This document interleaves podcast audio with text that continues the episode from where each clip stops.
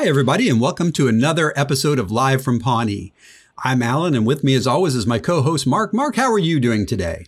Alan, I'm doing great, buddy. I am looking forward to our special episode today. It's a little different from what we usually do. That's right. Since we're officially now 8 episodes into season 3, yep, that gets us pretty much to the midpoint of season 3. Yep. What a better way to acknowledge that than to have an official season 3 midpoint retrospective. Fantastic. As a matter of fact, you know, Alan, I've been thinking about it. We've been talking about including a couple of other things on this episode. So maybe instead of calling it a retrospective or a mailbag, how about we call it a grab bag? Ooh, I really like that. Yeah. Well, before we do that, let's describe to our loyal podcast viewers exactly what we plan to do during this grab bag. All right. Well, Alan, we've had this discussion before. First of all, we're pretty sure they're not viewers. In fact, during the last week, Constantine actually met with our lead scientists over in Switzerland just to confirm their findings one last time. At CERN, right? Yeah, at CERN there. And they're now 90 to 95% sure they're not viewers. Uh-oh. Yeah. Wow. Well, then fair enough. Let's describe to our loyal podcast non-viewers. Yeah. I guess we could call them listeners, but that seems kind of boring. No. What to expect from this particular episode.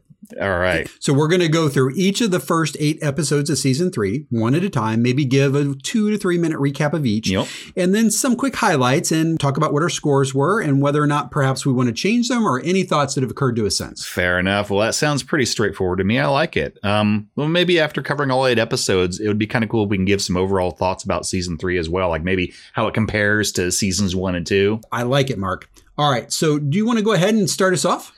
Absolutely, Sir Alan of the Round Table. All right, let's see here.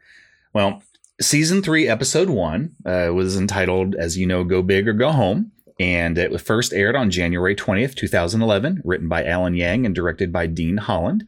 And it had 3 storylines, I believe. One was about increasing the park budget because, you know, they're back from when they were sent off to don't do stuff. Right. And they were back there on a shoestring budget. And Chris asked out Ann and some other stuff. And they want to try to increase the park's budget because it sucks right now. And then the second story was basketball rivalry. So, you know, you had Ron's team versus Andy's team. And I think this is where we saw the awesome Swanson pyramid of greatness. It was. With Tom as a referee, no doubt. Hard to forget. And then the third story was where April's been gone, but then, you know, and Andy's been kind of pining after her because he wants to make right this whole Ann kissed me debacle. But she comes back with boyfriend Eduardo. Bum, right. Bum, bum. So, Mark, this being season 3, episode 1, you know, we had the 2 episodes at the end of season 2 where we introduced Chris and Ben. I think we as viewers of the show, Mark, didn't really know whether they'd be back. And of course they were. Right. You gave him MVP, as I recall, in this episode to Chris Traeger because he had such a great part in it. As you mentioned, we had the Ron Swanson pyramid of greatness. Yep. What was it we had in the deleted scenes as well? We had the cornucopia of shame or no, that wasn't it. Oh, it was the Swanson yin yang of failure. Of failure. Yep. That's right. I seem to remember we might have done a bit about that. Yeah. Adam Scott and Rob Lowe are obviously now full-time cast members, as are Jim O'Hare and Retta. Nice. They've been upgraded to the main cast. Well-deserved and long overdue in our opinion. Absolutely. You know, Chris had some humanizing moments as he describes why he's so positive, because I think that was our kind of big problem with him. We're like, is this guy real? Or is he just like a happy robot? Right. It's hard to take someone seriously when it seems like they're so one-dimensional. And that kind of gave that necessary second dimension, I think. Yep. We had the fabulous call out, I think perhaps by you, maybe backed up by me, where we talked about, you know, Chris Traeger, Rob Lowe did a great job here where he kind of said, Ann Perkins. Right. Ann Perkins. You know, he gave basically 4 or 5 different takes on it, every single one. Not only did we understand why he was saying it that way, but it was so impactful the way he did it. We really liked that. Yeah. His ability to impart nuance into each way that he said it was tremendous. With the same line, 4 or 5 different ways. And, you know, Alan, I think my favorite part perhaps was the way that they ended that episode, because they really kind of laid it all on the line with this really, I mean, is a little bit over the top, but it was kind of moving. It was this Chariots of Fire thing where they all kind of pitch in together. And I mean, if you think of it plot wise, they're basically saying, hey, I know that we have virtually no budget. We're pitching this harvest festival. We're doing an all or nothing, basically, because if this fails, Parks Department, gone. So yeah, it's all on the line. It's kind of interesting. And then the rest of the gang was, I think, kind of scared, like especially Jerry, because he was going to retire. But he's like, you know what, Leslie, I'm behind you. Yeah, that's great. So, good show of loyalty to Leslie. Yeah, as well. Yeah. I think that's about it for episode one, Mark. Go big or go home. Well, I think the only other thing I was going to mention is you and I rank this pretty high. I think I gave it and you gave it the same score of an 8.5. So it's very, very good. Obviously, it wasn't the top of the hill, but still, holy cow, what a good episode. Well, for our first episode back in a new season, an 8.5 is a pretty good score. I agree completely. Yeah, absolutely. Well, that takes us to season 3, episode 2, Flu Season, mm-hmm. which was written by Norm Hiscock and directed by Wendy Stanzler. And as you recall, Mark, we were lucky enough to interview Norm Hiscock about this episode and really his whole career. I think one of these days we're going to do that as a spotlight episode. Agreed. Yeah. Well, in this episode, we had 3 storylines. We had Ann Perkins Hospital, as Mark likes to call it, which is great, beyond Thunderdome. Uh-huh. Yeah. April, Leslie, Chris all get the flu and go to the hospital.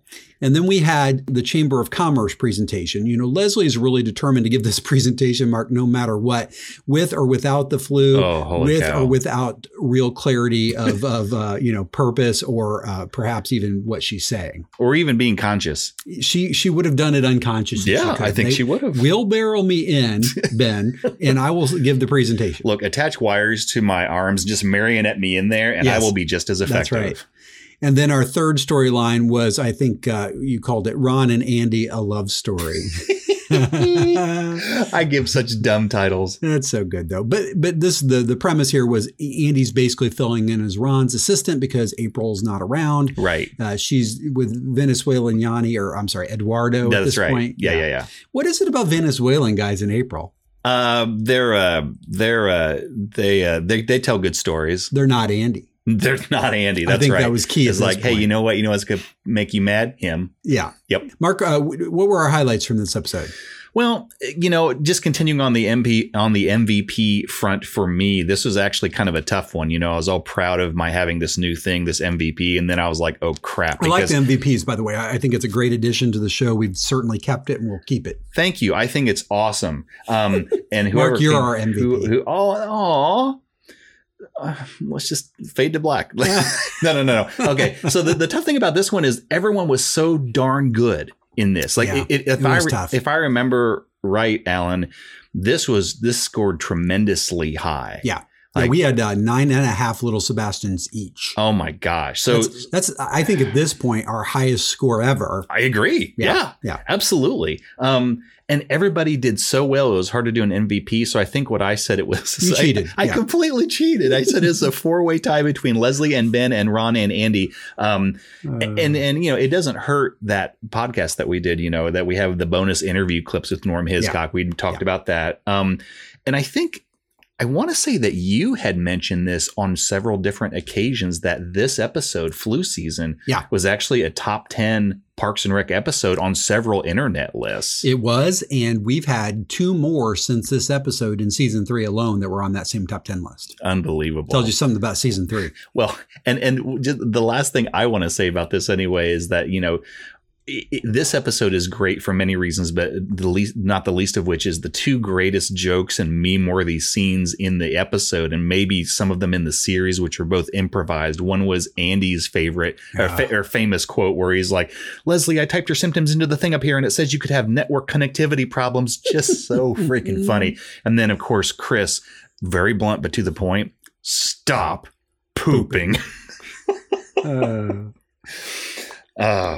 Well, I think that takes us to season 3, episode 3, Time Capsule, which first aired February 3rd, 2011, written by some guy named Michael Schur and directed by Same.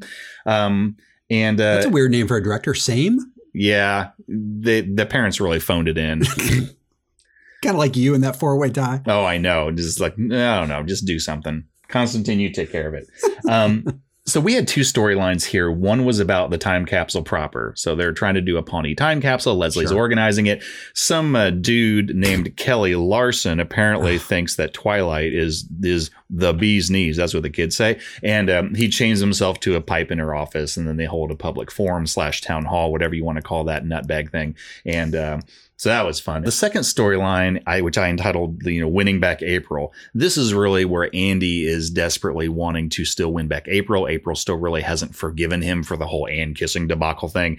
April is still dating Eduardo, and Chris Traeger kind of bonds with Andy and tries to help him win April back.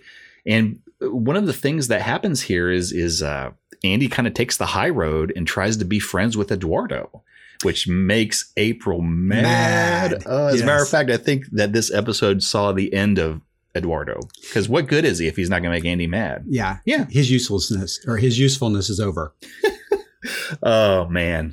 What do you think? What were your highlights? What were our highlights? Our highlights from this episode included you named Andy Dwyer as MVP of this episode. It was a great Andy episode. Yeah, it was. Because he did. I mean, he could have gone lots of different directions. He could have gone old school Andy and just kind of pouted and been a jerk about it. But like you said, he took the high road, and it was endearing. And I think it also made April mad that it made her like him again. And goodbye, Eduardo. It paid off. It did pay off. So he, it just goes to show that Mark, sometimes doing the right thing pays off. Whatever.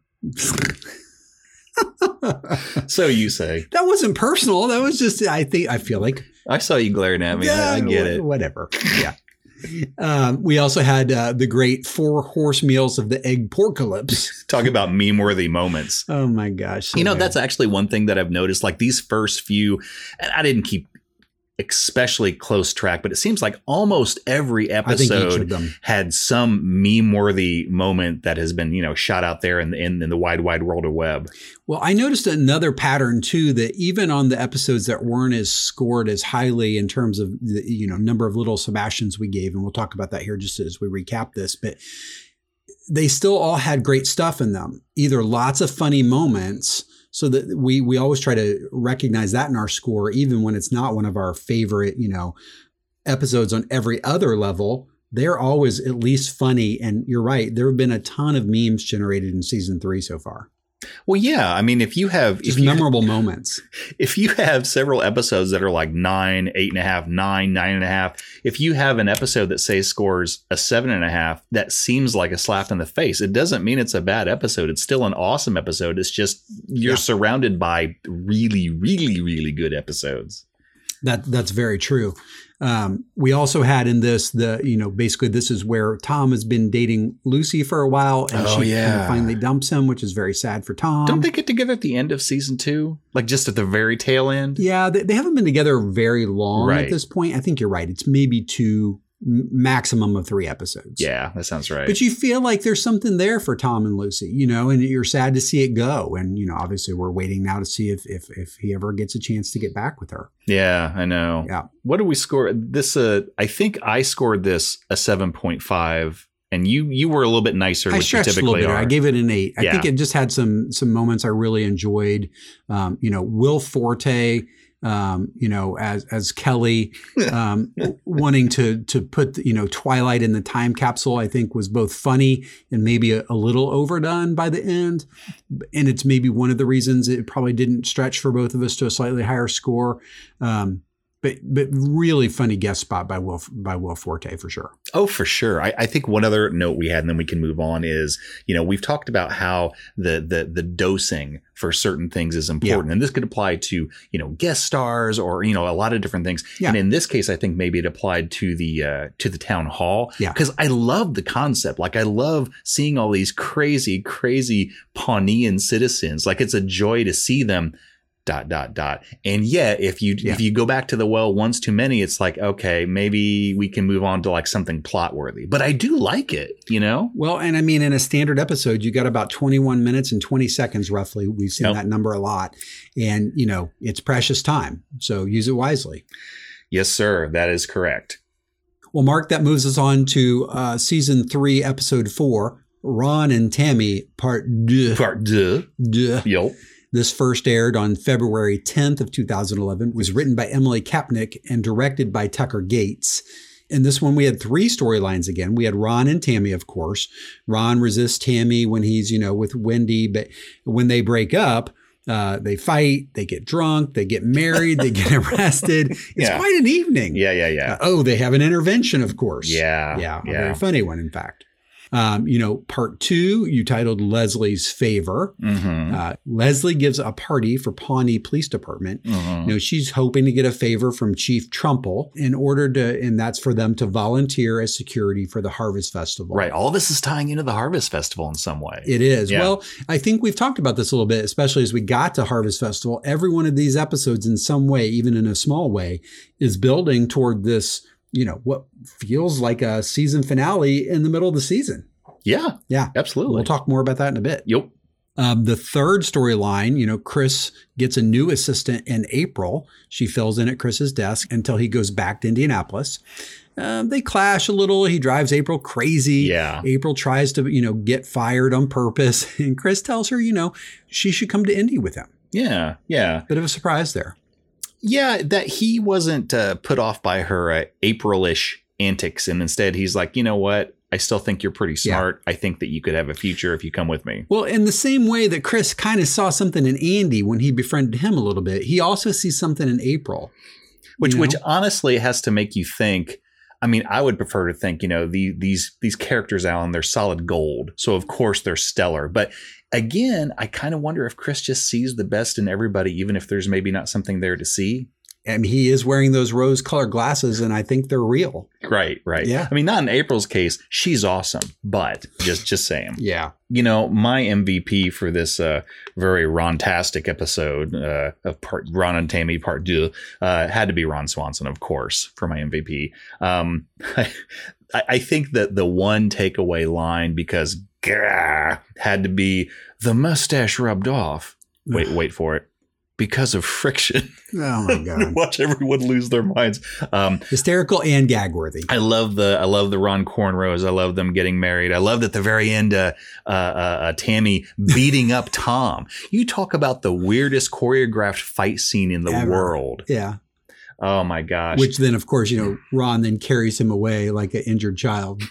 Yeah. And you know what? I also really, really like one of the moments where Ben is afraid that Leslie wasted the favor by asking for Ron to be released from jail. Ben goes back to Chief Trumple and says, you know what, we got to ask you something else.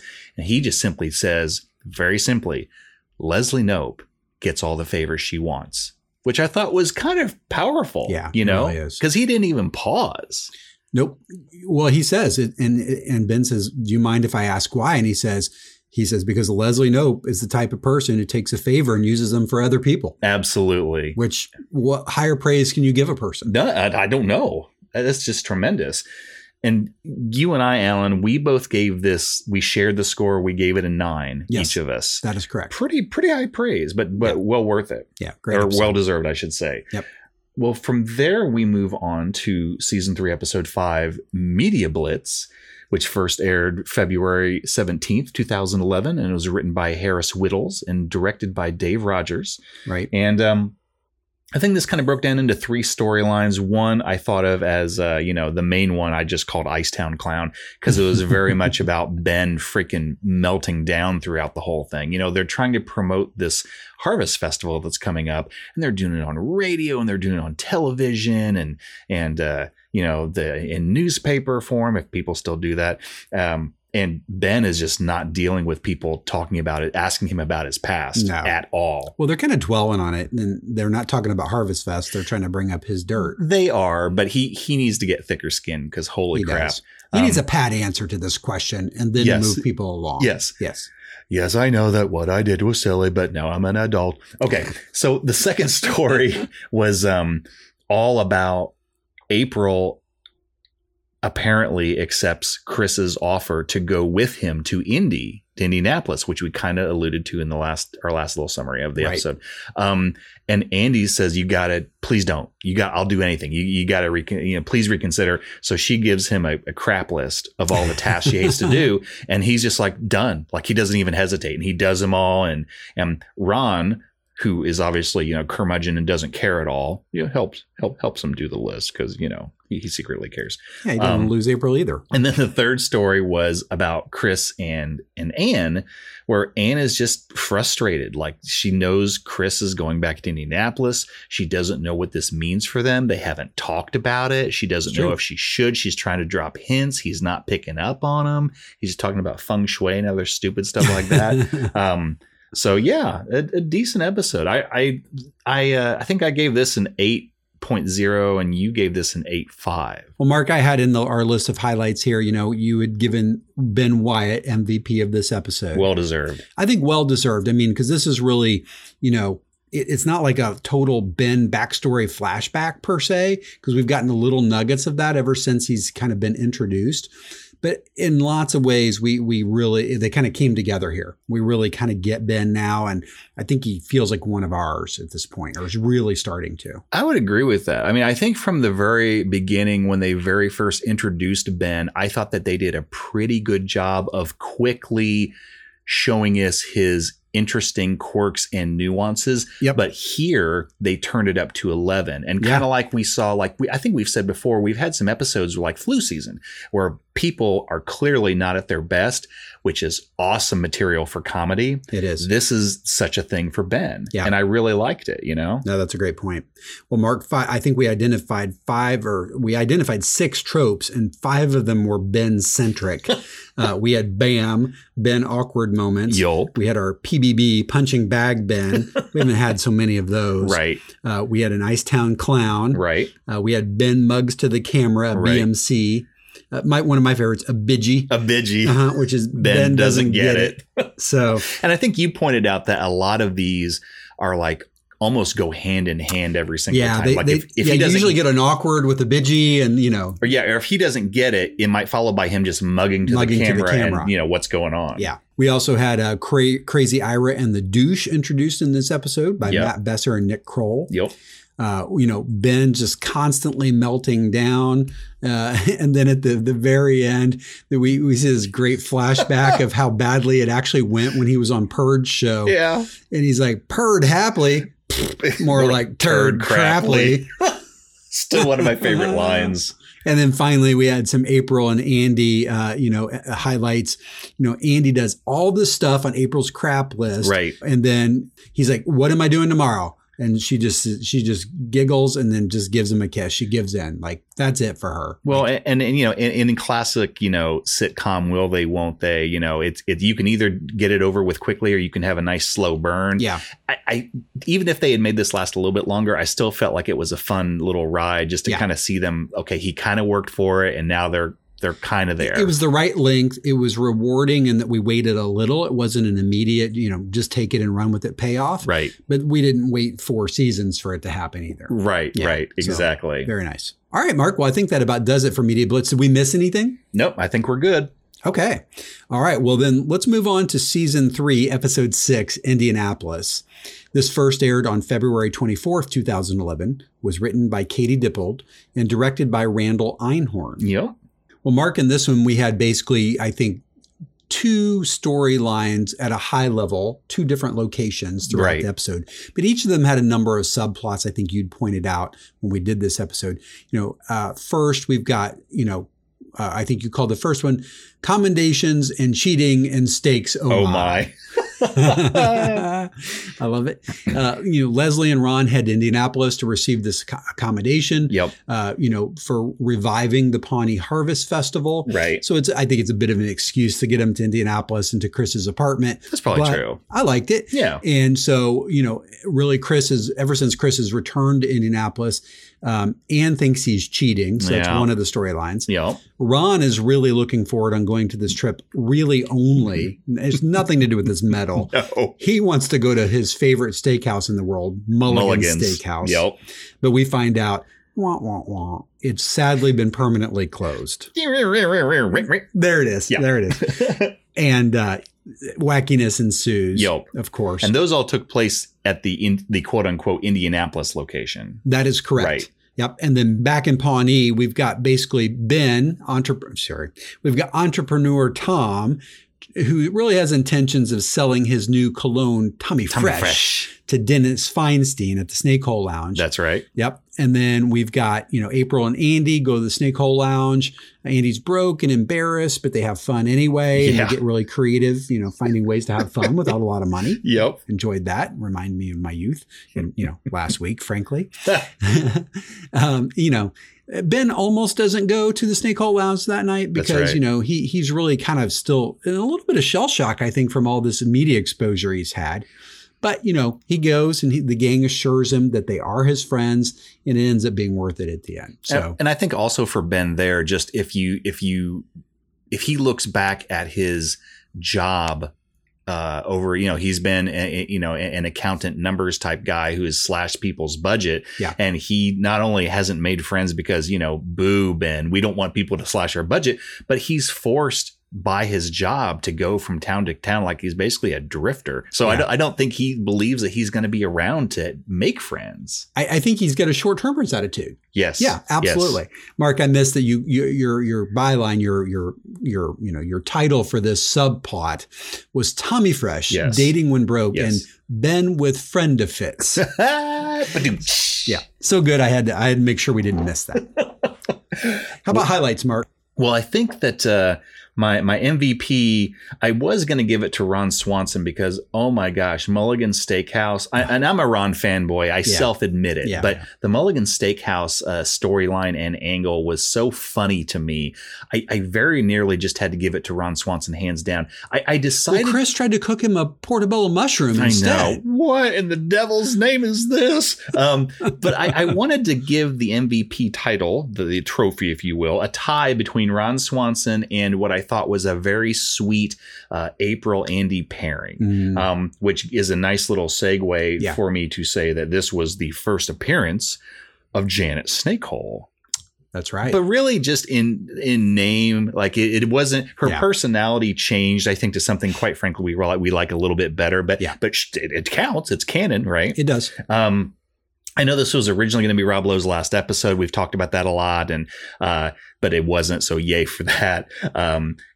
I love the Ron meme moment, which I think was kind of near the end of the episode. He's at the diner, and my God, he's hungry. And he tells the guy, give me all of the bacon and eggs you have, which, I mean, come on. How is that not funny? What are you, a robot? Yeah. Now, wait a second. I'm worried that what you heard was bring me lots of lots of bacon and eggs. Right. Bring me all that you have. Do you understand? And just a thumbs up real quick to Jason Manzoukas as Dennis Feinstein. He's always funny in everything I've ever seen him in. I just saw his final appearance on Brooklyn Nine-Nine, which I know you're working your way toward. Yeah. He's just always funny. Oh, for sure. Remember him from The League. Oh, yeah. Yeah. Yeah. We got to get him on this show. As a matter of fact, that's where I first saw him, was on The League. Such a funny show. That's right. And then this one, it got a decent score from both of us. We both scored it an 8.5. Not bad. Yeah. Not bad. So what do you think? Is that good coverage? Do we cover everything for that? No, I think that about covers it, Mark. Should we move on into season 3, episode 7, Harvest Festival? Yeah, Harvest Festival. Wow. You talk about a big episode. Holy cow. It was so big. It's another one where you cheated, as I recall. It was another one. We just, I know. We'll get to my sins in just a second. We have to have a podcast just for that. This one was so chock-a-block full of goodness. We had to split this sucker into 2 podcasts. We did a part 1 and a part 2. And we did a lot of other stuff along with it. Yeah. We featured interview clips from the great Mo Collins on part one and part 2, the second one there. We featured Jay Jackson. That's right. So this guy, Harvest Festival, first aired March 17th. 2011. It was written by Dan Gore, who we know from Brooklyn Nine-Nine and several other things, and directed by Dean Holland. And holy cow, this was kind of the climax, as we've alluded to, of this 7-story arc, and it was just fantastic. Yeah. I had them as having 3 main storylines. The first one was really just about the Harvest Festival proper, if you will, and and Leslie's trying to pull it off. A newcomer to our screen, at least, although we know him from other stuff, Ken Hotate, John Redcorn. Yeah. He warns Leslie of a curse. Leslie rents famous celebrity Little Sebastian, but then they proceed to lose him. So holy crap and a crap cracker. You know, Joan Calamezzo and Pert Hapley are there. The media is swarming like vultures. They're trying to look for like negative angles because, you know, that plays better. And then Ben actually thinks maybe he is the curse when things start going awry, you know, because of what happened with Icetown. The second storyline was kind of simple and short, but very sweet nonetheless. April opens up, April of all people, and yes, says, "I love you" to Andy, who says, I just want to go back in time and slap him every time I hear this. Dude, that is awesome sauce. And April mad, and she should be. I'm mad with her. Yeah. But, you know, it turns out well. It does turn out. And then the third storyline, which I think I entitled "Use Him, Abuse Him, Lose Him," was, you know, a classic Donna and buddy cop story. No, it's not. Yes. They're in the medical tent. So Donna's trying to give Anne, I think, the advice of good old Grammy Meagle, if I remember right. And then Jersey Shore wannabe dude enters, and then Anne decides, oh, do I want to make out with him? And yes, I think I do. And that's kind of how that wraps up. But holy crap. Grammy Meagle, she went sandwiched between two 30-year-olds, Mark, so she knows what she's talking about. There's not a better sandwich. You can't go to a sub shop and get that. Thank God. What are we looking at for highlights, man? Well, there were a lot of them, Mark. You know, episode MVP you gave to Leslie Knope, and there's no one you could have given it to. You didn't try one of your silly 19-way ties here. I didn't, although I do have to say there's no one in this episode that did a bad job. Like, everybody was really good. They were on their game. Well, we'll get to our scores in a second, but one of the reasons we gave it such a high score generally was it's another one of those episodes where they really used the bench well. Yeah. At least well enough that you're not distracted by, where was Jerry? Where was Donna? Where was, you know, Anne or whoever? With one slight exception. Yeah. And you pointed it out. Yeah. Chris is not in this episode. I know.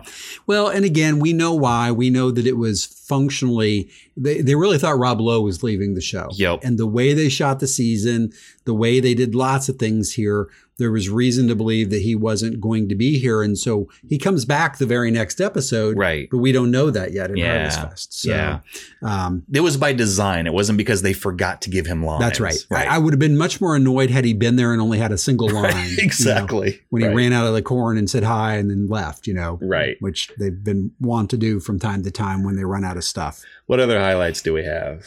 You know, we had so much going on here. There's, like you said, we broke this into two parts.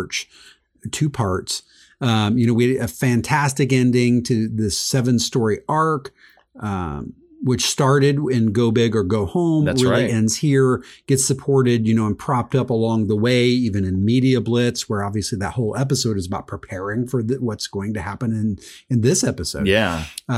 You know, great guest stars, as you mentioned. Oh, yeah. Love the reenactment sequence, you know. Of the animation, you know, where he does the dance and then the ghosts go and her head turns around and then she's so a skull. Good. Yeah. It's so good. I would say, you know, we had lots of firsts in this episode as well. Little Sebastian, Tate, April and Andy telling each other that they love each other, which, you know, kind of mini spoiler, Andy does wake up, and by the end of part 2 of our episode, has told her, you know, I said awesome sauce, but the reason that I said that is because it's awesome because I love you. That's what makes the sauce so awesome. Yeah. So just really, really good, well written, and I think on character. I think that's another thing. I agree. It's really important that the writers get the character right, and occasionally they haven't. In this one, everything's just dialed right in. I do really like it. I think I made this point, and it could just be me, but I really love it that Ben is like, I think of Ben like our control group, because we, the listeners or the enjoyers of this show, are not Pawneans. And it's fun for us to go, you know what, we love you, but you guys are nuts. And to see one of us in there and going, Ben's one of us, a normal person, so to speak. Well, not normal maybe, but, you know, not a Pawnean. And it's fun to see it through his filter. Like, it's a mini horse. What's going on? Someone explain this to me. Yeah. Well, and in a way, while I did say, you know, Ben is now one of the gang, and that's true, he still kind of has and still will represent that outsider point of view for quite a while. And I think that's okay. I think it's okay. I think you need someone like that. Yeah. And you've got someone who's so, driven and obsessed with Pawnee and all things Pawnee, like Leslie is. You need a Ben for balance. I completely agree. So it's really ironic that they're going to, maybe those two kids might get together. I don't know. We'll have to wait and see. And I think we'd kind of made this point before. Maybe they had it in their minds that they were going to try to kind of balance her with Anne. And that works kind of. But Anne, I don't think, is ever going to care as much about politics as Leslie. Not at all. She cares about Leslie and she will deal with politics stuff because of her. But I don't think it's like in her blood. No, agreed. Yeah, absolutely. She only does it because she's doing it for Leslie. There are two other things that I wanted to make note of here. Yeah. One is that the ridiculous town hall mural of the traveling magician and burned at the stake, and the rabbit, the poor damn rabbit. And which, by the way, that mural was only in the producer's cut. That's true. And that was the thing for me that got me in hot water with the upper brass here at LFP Worldwide headquarters, because tell us what you did. Do we want to reveal our scores now? Is that what we want to do? Yeah. So Alan gave it a 9.5, which is a very great score. And, but let me say this. I was so tempted to give it a 10. I had said at the time, and you already mentioned it, if Chris had been in this episode, I think that would have been a 10. I felt like that was just such a good episode. Missing. It was so close. And because we have a rule, Mark, I like rules. We have rules. Rules tell us our rules of engagement are that we can give scores in half-point intervals. Yeah. That's what those rules. And then what'd you do? Well, I just broke those rules. So what happened? Look, folks, what happened is there's a simpler and much more regal explanation for this. And that's that I'm a brazen coward, which is what I admitted there, because I thought you were going to say cowboy, but no, coward. Because I gave those. And again, there's the broadcasted episode and then there's the producer's cut, to be clear. That's true. Now, and we reviewed the producer's cut for this podcast. Yeah. And I have given separate scores to the aired version versus the producer's cut in the past. And I wanted inappropriate half-point intervals. And I wanted to do so here, but I was so askeered that I gave it a 9.5 for the aired episode. And then the producer's cut, I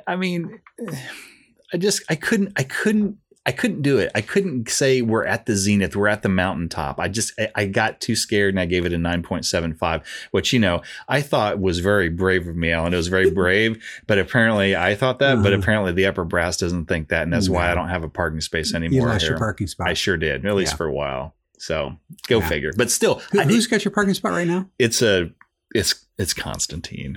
Don't. His ego's big enough right now. I know. But I will say this. I thought, and I think you'd agree with me on this. Yeah. The producer's cut was as close to a 10 as you and I have seen. Absolutely. Even though you handled it correctly and you scored it correctly, it's still, this is like the highest we've seen so far. But the irony for me, Mark, is I did like this episode better than flu season. And I loved flu season. So it's really difficult for me not to give it a better score. But the only score that's better, playing by the rules, is a perfect score. And I'm just struggling with that right now. Alan, what I hear you saying is that I'm actually a visionary. Is that what you're hearing? I'm a visionary without a parking space. That's exactly what I hear you saying. So. All right. Well, Mark, I think that moves us into season 3, episode 8, camping. Yep. And this is the most recent full episode we've reviewed. Yep. This first aired on March 24th, 2011. It was written by Aisha Mirar, directed by Rob Schraub. Yep. This one had 3 principal storylines. The first one, Mark, I think you called it the next big thing. That's right. Yep. Chris comes back as acting city manager after Paul Oresco has a heart attack. Awkwardly grabs Leslie's boob on the way down. Leslie organizes a camping trip to brainstorm her next big idea, because that's kind of something that Paul starts in motion and Chris just takes and runs with it. Doesn't really go well. And Ron forces Leslie to take a little bit of a rest, a well-deserved one. Right. Yeah, it doesn't exactly go as they as cleanly as she wanted it to. No, it does not. Yeah. And that's the hilarity ensues, Mark. Yep. We had the second storyline you titled Chris Traeger's Back. And you're going to be in trouble. See? Tell me that's not catchy. Stuck with me. I know it. I hate you. Anne feels a little weird that Chris is back and has some awkward exchanges with him. You know, Chris shows up on a nightly jog coming out of the woods, and they talk and they have dinner, and Anne misreads his signals again and tries to kiss him. I can't completely believe we talked about this. I read the signals the same way. I was ready to kiss him. See, that's just yeah. And not only do I think it's not all her fault, I'm kind of thinking it's mostly his fault. Well, again, it's this whole positive thing. He's just so freaking positive. He does a bad job of kind of letting people down. That and being, what do we call it? Stupid handsome. Yeah. And then our third and final storyline here was entitled "The Camper of Love." They call me the space cowboy. They call me the camper of love. And I remember on this one, I correctly stated there were two storylines and you said three, but I gave you this one, the third storyline, only because of the space cowboy camper of love. The strength of the title, alone. Like the phoenix resurrected from the ashes, the camper of love saved this, because it's really is kind of a sub story. It was. And I felt bad you had to walk so far from the parking lot and you were a little winded, so I let you have it. But in this one, Andy wants April to love camping so much, he sets up a romantic campsite for her. You know, this is on this camping trip that Leslie set up so they can brainstorm, of course. Right. And, he just does it in the wrong place, many, many miles away from where he's supposed to be. He spends the rest of the episode trying to get to him. And hilarity ensues. That's right. Yes. Mark, what were our highlights in this guy? My MVP, if I recall, was Leslie Knope. I thought it was DJ Roomba, but maybe it was Leslie. I do love me some DJ Roomba. So, yeah, we got DJ Roomba in his house in the whole Thunderdome Sky Mall tent of Tom's, I tell you, if I'm going to go camping, that's not a bad way to go. I'm going to spend $12,000 on a tent and supplies from Sky Mall and enjoy myself. Yes. And the biggest dog couch you've ever seen. Yes. Big enough for Tom anyway. Yeah, I don't think they make one big enough for me. And how could you not like, holy cow, Elsa Clack and the Quiet Corn? How weird, but funny. Well, Mark, breakfast is served from 5:30 a.m. to 6:15 a.m. And April says, well, what if we just wanted to have breakfast at a normal time? And Elsa says, well, that would be rude, wouldn't it?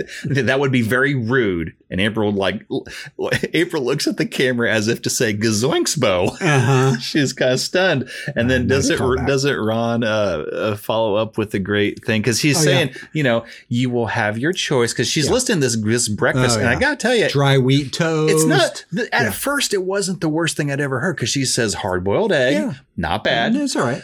Dried tomato slices. Yes. I'm still with you. Mm-hmm. And then German muffin. Mm-hmm. Pause. The beep is a German muffin. Thank you, Ron. What else? She's got about 30 cats. There is that. That place is chock full of cats and dogs and lots of Baroque music. Yeah, she got a harpsichord. And we see it. We see at the end that was the funniest thing. Jerry's in Seventh Heaven listening to her play "Ode to Joy," petting a cat. And kind of rocking back and forth, really enjoying it. Ben looks like he's got to get out of the room to save his life. He's like a cornered animal that's desperately like struggling and looking around, almost crazed. And then he can't get out. No. And the cat says, yeah, you sit back down there. You get the what for. And the final talking head. She died 20 minutes later. That's right. I mean, how awful, but funny. Death should not be that funny, but that one was. And something I'm always going to remember, too, is when they're camping and they remember when Ron kind of draws them all in for the ghost story. And even though it was her own private vehicle, she realized she had to take it in for a state inspection. And he looks around like real menacingly and everybody's so funny. It's your classic Hook story. It is. It's a Hook hand. It was so good. And that's when Chris Traeger comes tromping through the bushes and scares him. So, Alan, you and I scored that. Respectable score, I think, of 8.0 each. Solid episode. It is. And it's a shame when we almost feel bad, or at least I kind of do, when we scored a 7.5 or 8. It's like, oh my gosh, is that a slap in the face? No, it's not. These really are awesome episodes. These are just, they're surrounded by really, really, really good ones. Yeah. Well, and, I think it's like everything. You've got to have peaks and valleys and the experience, because if everything were throttled up the whole time, I think you would lose something. So I actually don't think it's a bad thing to have an 8 instead of a 9.5 every week, personally. Alan, if Syndrome from The Incredibles has taught us anything at all, if everybody is incredible, then Nobody's incredible. Is. You know? Yeah, it's true. This is where I take my life lessons. Yep. Yeah. Yeah. Jason Lee. Jason Lee. The son of the great Stanley. My name is Earl. Jason Lee. I really don't think he's related to the great Stanley. He is. Oh, blasphemy. No, I know he is. Most people don't realize that, though. That's the funny part. Well, you know, you and I were talking about this off air. He really doesn't make a big deal out of his connection to his, I mean, pretty famous father, I would say, in a way. I think it probably got him as one of his first movie roles, I'm going to guess. In Mallrats? Mallrats. Oh, right? Yeah. Certainly put him on Kevin's radar. I guarantee it. Oh, for sure. Yeah. For sure. So, yeah. And I bet, I'm just going to speculate. Now, I mean, obviously, he turned out to be a great actor. But if I'm Kevin, I'm going to get this guy in my movie so I can meet his dad. Yeah.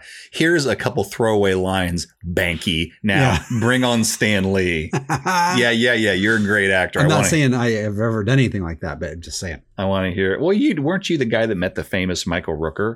Who also starred in Mallrats? And Guardians of the Galaxy. Whatever. Pratt guy. Yeah. That's strong. I said hi to him at a convention. You stalked him. I stalked him. Yeah. All right. There's a restraining order. Well, Mark, you know, that really does it for us in terms of we've reviewed the first 8 episodes of season 3. That's our halfway point. That's right. You mentioned at the top that we might just say a little bit and we won't say much, but what are your thoughts? I was trying to think about how I was going to answer this because I realized I kind of hoisted myself by my own Picard here. Sure, yeah. But I think love that show. I think me too. And he was the Professor X too. And I think that in a lot of ways, when you look at it from a critical angle and want to say something, you know, deep and profound about it, it's easier to comment on season 2 in a way only because. I can see a little bit more of the show's journey as they get better and better and better. Well, and we've done the whole season. And we've done the whole season. That's true. So what I would say about season 3, this is going to sound like such a weenie answer, but I'm going to stick with it, is season 3 is so almost annoyingly, freakishly strong. Like with all their episodes, they're so good. It's almost like describing it from a critical point of view is boring because all I can say is, awesome sauce. And then I'm kind of done. I mean, and that's not really fair because I think that they did a great job. We've said this several times. I'll say it one more time. They did a great job introducing Chris and Ben. I feel like they're really strong cast members. And, you know, Paul Schneider, as much as I love you, I kind of think that these two are a better fit. So I get it. And I feel like this worked really, really well. And, you know, I think I've commented again, they've really mastered the craft of spreading everyone's time amongst their, as I keep on saying, their deep comedic bench. And it's just so much fun to just watch an episode to be in the Pawnee, the Parks and Rec universe. It's just fun being there with these people and just like, you know, having the stories happen. And then if the yucks, if the haha moments happen, that's just gravy on top of it. I just like being in this world with these people. You know what I mean? And I feel like that's what this just continues to do better and better than any of the previous seasons. I know season 1 was almost, you know, just 6 episodes. It's almost fair not to compare it. But so that's kind of my thoughts. What do you think? Very similar. I think you can look at the growth if you plotted our scores and really generally what generally how these episodes have been reviewed, because I don't think we've been that far off of anybody else. We haven't been really out on a limb. I think we went a little lower on season 1 than some of the real critics did, so to speak, really because we adopted that principle of if you're going to have a 10, you must have a 1, right? Yeah. And so we were trying to really represent that. You know, if I was going to rescore anything, I think in a vacuum, I might give a few of the season 1 episodes a slightly higher score because of that. But overall, you can see a trajectory from season 1 to here, and it's an upward ramp, really. It really is. We're at this zenith of what's come to date, and I'm very curious what's going to happen as we review the rest of season 3, mm-hmm. season 4, season 5, and 6, and a short season 7. Yeah, right. Yeah. If you look at our scores in this first 8 episodes, the lowest was by you as a 7.5. Right. So, and then we both had a couple of 9.5s, although you cheated. But, and I think we pointed out that the ones that were, so I'm going to take it from my perspective, that the 2 of the 8 episodes that I scored the lowest followed the two episodes that I scored the highest. And maybe there's something psychological about that where it's like, okay, I don't want to have to follow this tremendous, like, who wants to follow Harvest Festival or who wants to follow flu season? Not me. Yeah. But it doesn't mean they're bad, but meh, it's like Syndrome says, they can't all be that incredible. That's a good point. But they're still good. All right. Well, Mark, I think we should go ahead and move on if that's all right with you. Yeah. You know, I wanted to ask you about something. I saw you in the parking lot the other day. You know, of course, you were catching up to me and Constantine in our good spaces. And I got a call and I had to walk off to the side a little bit there. But you guys seem to be deep in conversation about something. Yeah, yeah. You know, he's a muckety muck with a great parking space. And he's no longer our unpaid intern. He's now our unpaid producer. Right. And so he should be doing producer-y things. Well, that's right, Mark. Thanks for reminding me. I apologize. In the confusion of this morning and watching you walk, you know, from the auxiliary parking lot, I totally forgot about this. But Constantine came back to us and he took our challenge. Yeah. And he told me this morning that he's got a new bit for our show. Okay. He's got a new feature for our show called Constantine's Corner. Oh, nice. Yeah. He told me this like on Wednesday. And I said, that's great, Constantine. What is that? And he said, I don't know. So I said, all right, fine. Look, you've got a couple more days until we record the podcast. Right. Come back to me. Right. So I saw him early this morning. We were getting some coffee over at the coffee maker. Good. The espresso maker. Yep. Yeah. And over the really loud foam whipping sound, he described to me his idea for Constantine's Corner. And he said it's going to be a little different each time. Oh, okay. Or at least sometimes. And the first installment he wants to do is called Late to the Party. Okay, Late to the Party. I like that. And I'm like, okay, that sounds great. What is that? And I expected him to say he needed a few more days. But in fact, he actually had an idea. I'm all a twitter and a flutter. Well, so you know how stuff gets in the zeitgeist, Mark? We might want to get a dictionary, but I think I know the thing that you mean. Popular culture, yes. Mark, you know how stuff gets in the popular culture? Oh, do I? Well, so we said, what if... Right. Yeah. I see the connection. Yeah. I think. What if we did a little bit occasionally where Constantine would give us a nugget from the zeitgeist, and we would feature on Late to the Party, where we get to talk a little bit about a couple other shows out there other than Parks and Rec, at least for a few minutes, about, hey, have you seen X and what do you think of it? And, interesting. Yeah. There are a ton of other great shows I know you and I are watching. And I asked Constantine what his idea for the first thing we should cover was. And he said he didn't have one. Oh. So right. I thought if we wanted to run with this, you and I could just pick a show and then talk about it for a couple minutes and then get back into this episode. Well, you know, I like to support Constantine however I can, especially if it's going to be up to him to give me back my parking space. So, yeah, you know what? Let's try this. What do you think? I love it. I'd say, we have a tendency to talk, Mark. I don't know if you know this about us. I have noticed that, in fact. And the editors continually complain. So I think we need to keep it a little bit short. Yeah. And then we'll come to a natural conclusion. We'll move on. But the show I wanted to recommend for us to do this was this new show on Hulu called Only Murders in the Building. We've been watching this. And I'd say the Allen's family is really enjoying this. The Allen family. Well, maybe we should tee this up. So Only Murders in the Building. Right. We've got Steve Martin. Wonderful. Martin Short. Wonderful. Selena Gomez. Yes. Wow. Okay. So you're already going to be picking fights with some people I know. I'm going to keep my daughter away from you. No, it's an affirmative that she is a thing. She is in the show. Yeah. And depending on who you ask, she's awesome. So anyway, the premise is that these three podcasters, Mark.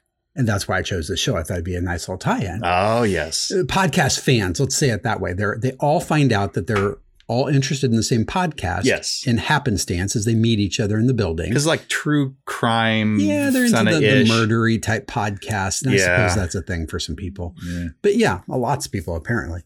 But they find out they have this thing in common. Around the same time, someone in their building is murdered and they decide to launch a podcast to talk about the investigation. So that's generally the premise of the show. Wow. Yeah. Well, I have watched the pilot of this. And what'd you think? I was not a fan, I gotta say, because I first of all, the cast is wonderful. I love Steve Martin, Martin Short. I honestly am not that familiar with Selena Gomez. I mean, I just haven't watched a whole bunch of stuff with her, but she's fine. I had no problem with her. Well, I think it's fair to say she's not like a career actress at this point. This is one of her first big things as an actor. Right, right. Yeah. But Steve Martin, Martin Short, are you kidding me? I mean, I love those guys, and yet it's 2/3 of the Amigos. I know, and yet. I just feel like I think that in my mind, I think the problem was I wanted it to be funny. Yeah. And it's like it was kind of ironic funny. And it was like, now something needs to happen that I like. And it just didn't. So, Mark, clearly you're basing this initial opinion on having watched all the episodes that have aired and being totally up to date. Oh, no. Oh, heavens. No, I based it on watching the pilot and then crying in the corner with pizza because I really wanted to like it and I didn't. So what do you think? Well, I think generally when you see a headline, it's interesting to read the whole story. That's overrated, but whatever. Okay. You're one of those people. Yeah. We've watched all of them. We caught up last night. So I think there have been 5 episodes to date as of now, as of this recording, if I'm not mistaken. And I will tell you this, like a lot of good shows, Mark, and I'll just mention one, just picked it right out of the air, top of my head, Parks and Recreation.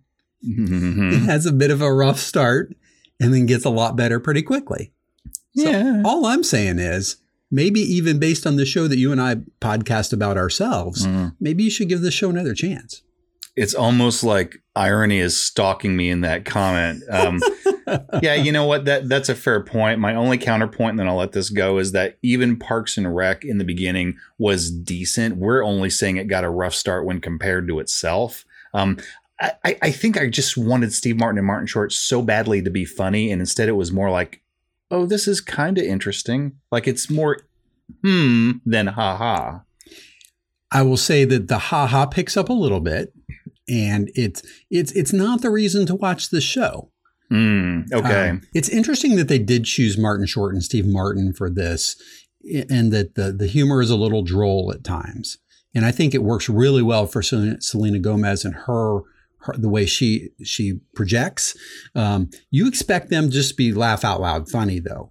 And so far they'll start to turn that up a little bit. I think by the time you're in the 5th or so episode, you'll actually see quite a bit more. I'm just recommending you stick with it, and then maybe you stick with it. I'll stick with it. And then in a few weeks we'll revisit and see what we think.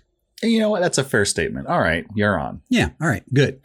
Well, Mark, you know, that's enough on the other thing. What are we calling this bit again? Late to the party. Late to the party. That's I like right. that. Yeah. Trademark Alan and Mark stuff. You're such a lawyer. All right, Mark. All right. Well, we'll see how that turns out. All right. I agree. We will see how that turns out.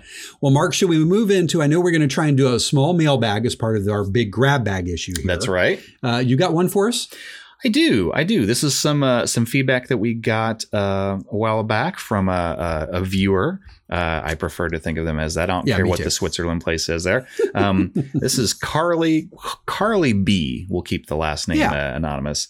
Carly B. And she says, "Hi, Mark and Alan. I found Live from Pawnee by chance on Spotify, and I've binged through the majority of your episodes." Oh, thanks. Very nice. I know. Listen to this. Your podcast is well produced, well paced, and I love the attention to detail you put into your analyses. That's really nice. I know. We should stop there. It's fair to say. Well, yeah, I'm done. Good night, everybody. We do put a little effort into the show. We do. It's nice to be recognized. We do.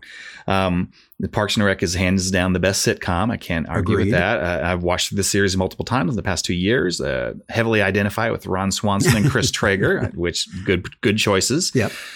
Interesting. She says, if it's not too heavy of a question, how do you think Leslie Knope and the gang would have handled the last 5 years of today's political climate? Okay. And then she says, thanks for everything you do. I can't wait to follow along. All the best, Carly. Thanks, Carly. Well, that's a good question. Yeah. I mean, for me, the first thing that comes to mind, it's hard not to recognize. And of course, we haven't reviewed these episodes in our coverage of Parks and Rec yet. You know, we're halfway through season 3, but right. You know, we know Leslie, at least at this point, I think, enjoys looking at Joe Biden. She thinks he's a handsome man.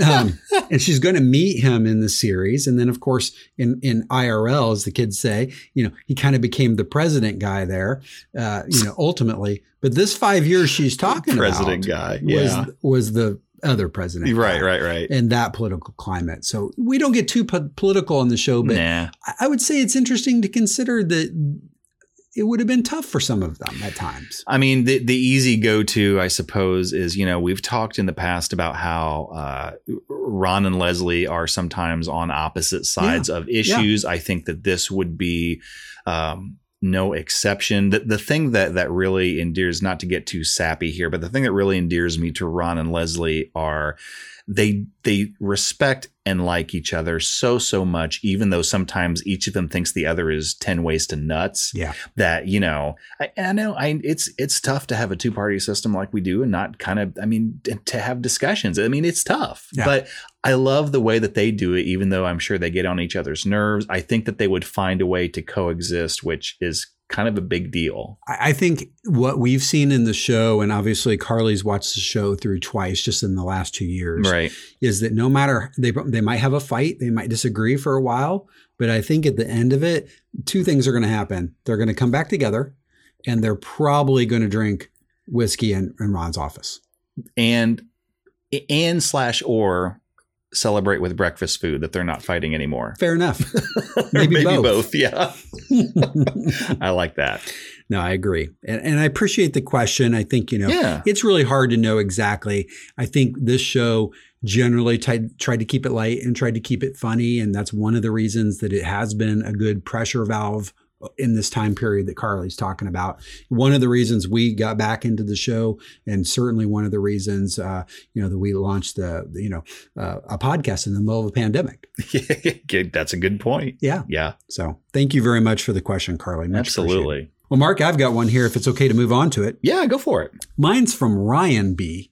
Oh, weird. Yeah. Maybe they're related. Maybe. Yeah. Same last name, B. Oh, let's see. Yeah. No, they're not. But that's okay. They don't have to be related. Nah. They both had great questions. Yep. I think this one came as part of a chat that we got through Facebook, as a matter of fact. Oh. I had thanked Ryan for, you know, listening to the show. He'd mentioned he had, and I just said, you know, he said he had a question. I said, sure, what's on your mind? He said, hey, guys, I love the podcast. I'm currently listening to your latest episode, Time Capsule. So this was a little while back. Nice. And I thought I could provide a little information. I currently run a community access television station, just like Pawnee Community Television. Nice. And cover tons of local town boards, meetings, and forums. Oh, boy. Ah, nice. Yes. As someone with firsthand experience, I can say that Pawnee public forums are pretty darn accurate to the real thing. Oh, wow. Right? Yeah. I love that. I do, too. We have our, quote, notorious citizens. I love that. That's very polite. We know what that means. Yeah. That everybody knows will show up and start arguing about something silly or propose absurd solutions to an issue. It's a blast to listen to. So, oh my gosh. To me, I love that. So, Ryan, thank you very much for writing in. That's good to know that the show's on point. I'm amazed to hear that. I mean, I'm sure that Ryan's right. I don't see how they can have the patience with these knuckleheads. Although, I mean, I'm sure it is a blast to listen to if you're not dependent on those ideas to then do something after the fact. You know, if I was just a fly in the wall, I'd be like, give me some popcorn. This is great. This is great. Yeah. Well, and certainly the citizens of Pawnee do occasionally get a little out there, right? I mean, there's the guy who always wants to start a chant. It almost doesn't really matter what it is, but he wants to start a chant every meeting. He's fun to watch. There's the angry lady. She's always angry about something. Oh, yeah. Yeah. Yeah. Didn't Fred Armisen say in his character in Sister City, you know, to jail immediately. This person goes to jail. Right to jail. Yeah. Yeah. Yeah. So, yeah. Yeah. There's something there. Oh, man. That's funny. Yeah. Thank you, Ryan. That's some great insight. We like that. Well, you know, what's interesting too, I remember we heard a little bit that I think it was maybe in one of the director's commentaries on one of the DVDs, Mark, or perhaps it was in one of the Paleyfest interviews or one of the forums. Mike Schur addressed this a little bit and said that early in the series, they went out and they did some research and they went to a few of these town halls. Oh, I think I did know that. Yeah. Yeah. So, but the town hall stuff is a real thing. And, we've seen a little bit of that here lately in the news as well. So it's not just Pawnee. There's crazy citizens everywhere is the moral. Mark, I like to call them enthusiastic. Oh, that's such a better way to put it. Mm-hmm. They care deeply. Are you running for office? Is that the deal here? Loudly. Wow. No. God, no. I would not do that to anybody under any circumstance. Yikes. Well, Mark, I think we also wanted to feature a couple of our podcast reviews. Yeah. We've asked everyone to go out on Apple Podcasts and please give us a review, make it honest, make it constructive. And we wanted to feature a couple of those. Well, Mark, the first one I wanted to bring up was from a user named Someone Who Really Cares 21. This was done in September. And it says, Mark and Alan and Mo Collins were a delight. I jumped in on the Mo Collins episode, so welcome aboard. Someone Who Really Cares 21. We appreciate that. I loved how Mark and Alan were able to get her to reveal so much about her personality and thought processes. It was very cool to learn that much about an actor and a character in the show in what felt like a very effortless way. Aww. That's so nice. I can't wait to hear more, especially interviews with cast members. Well, us too. Yeah. And we're working on that. Well, and, Alan, we've mentioned this before. I know you especially have made a point to say this, that we're very blessed that we've had so many opportunities to interview, very, very humble, gracious actors and actresses who've been willing to give us their time. And, Mo Collins is no exception to that. It was a lot of fun. It was a lot of fun. Yeah. Very, very lucky. And we thank Mo and we thank Someone Who Really Cares 21 for your feedback. Absolutely. Yeah. I'm still a little sad that there were 20 Someone Who Really Cares that came before this one, but I think this one is the best. Well, you know what? I'm glad there are that many people who care, Mark. That's that many people who really care. Yes. Well done. Thank Bravo, you. Sir. Thank you. All right. Well, I have a review I kind of wanted to mention. This is from L. Delmar, and this was from September 15th of this year. And they say 10s across the board. Aw, thank you. Very nice. I love this podcast. Even the commercials are hilarious, which I agree. I like them. Only thing wrong with it. Uh-oh. Not enough podcast yet. Okay. So, okay. We can fix that. We're working on that. I'm fighting myself not to binge through them and savoring them like a good wine or 20-year scotch. Excellent callback. Yes. Keep up the excellent work, guys. Bully for you. You deserve the. Yeah, I like this. I didn't see this before. This is great. You deserve the Every Time Smurf Woman of the Year award. That's well great. Done. Nicely done. Yeah, Thank you so much. That's a good callback to Woman of the Year. Very well. Yeah. I like that. Nice. Thanks. Well, L. Delmar, we really appreciate it. Thank Absolutely. You very much. Mark, I'll wrap us up. I wish they could all be 5-star positive reviews. And yet, womp. I know. Look, here's the thing. And this is the God's honest truth. If you want to give us a 1-star scathing review, that is absolutely up to you. I hope you don't feel that way. We hope you don't feel that way. Sure. But if you do, and you've got something constructive to say, we're going to read it and take it to heart, even Absolutely. If you give us 1 star. Yeah. If you just want, and there are other ways to give us feedback if you want to influence the show, but not necessarily tank our reviews. We'd love to get an email, or you can do all that. So you can leave us an audio recording on the website and tell us how much you hate Mark. Us. Yeah. It's going to fill up our memory really quick. That's right. Yeah. We've only got so much memory. So just try to be brief, please. But in all seriousness, Mark, we did get a review back in March. It was not the world's best review. And they had some feedback in terms of our audio quality. Well, you know what? I listened to what they said. I went out and actually listened, did some research. I got with our producer and said, Hey, I think this particular user's on to something. Yep. And it was about our audio levels.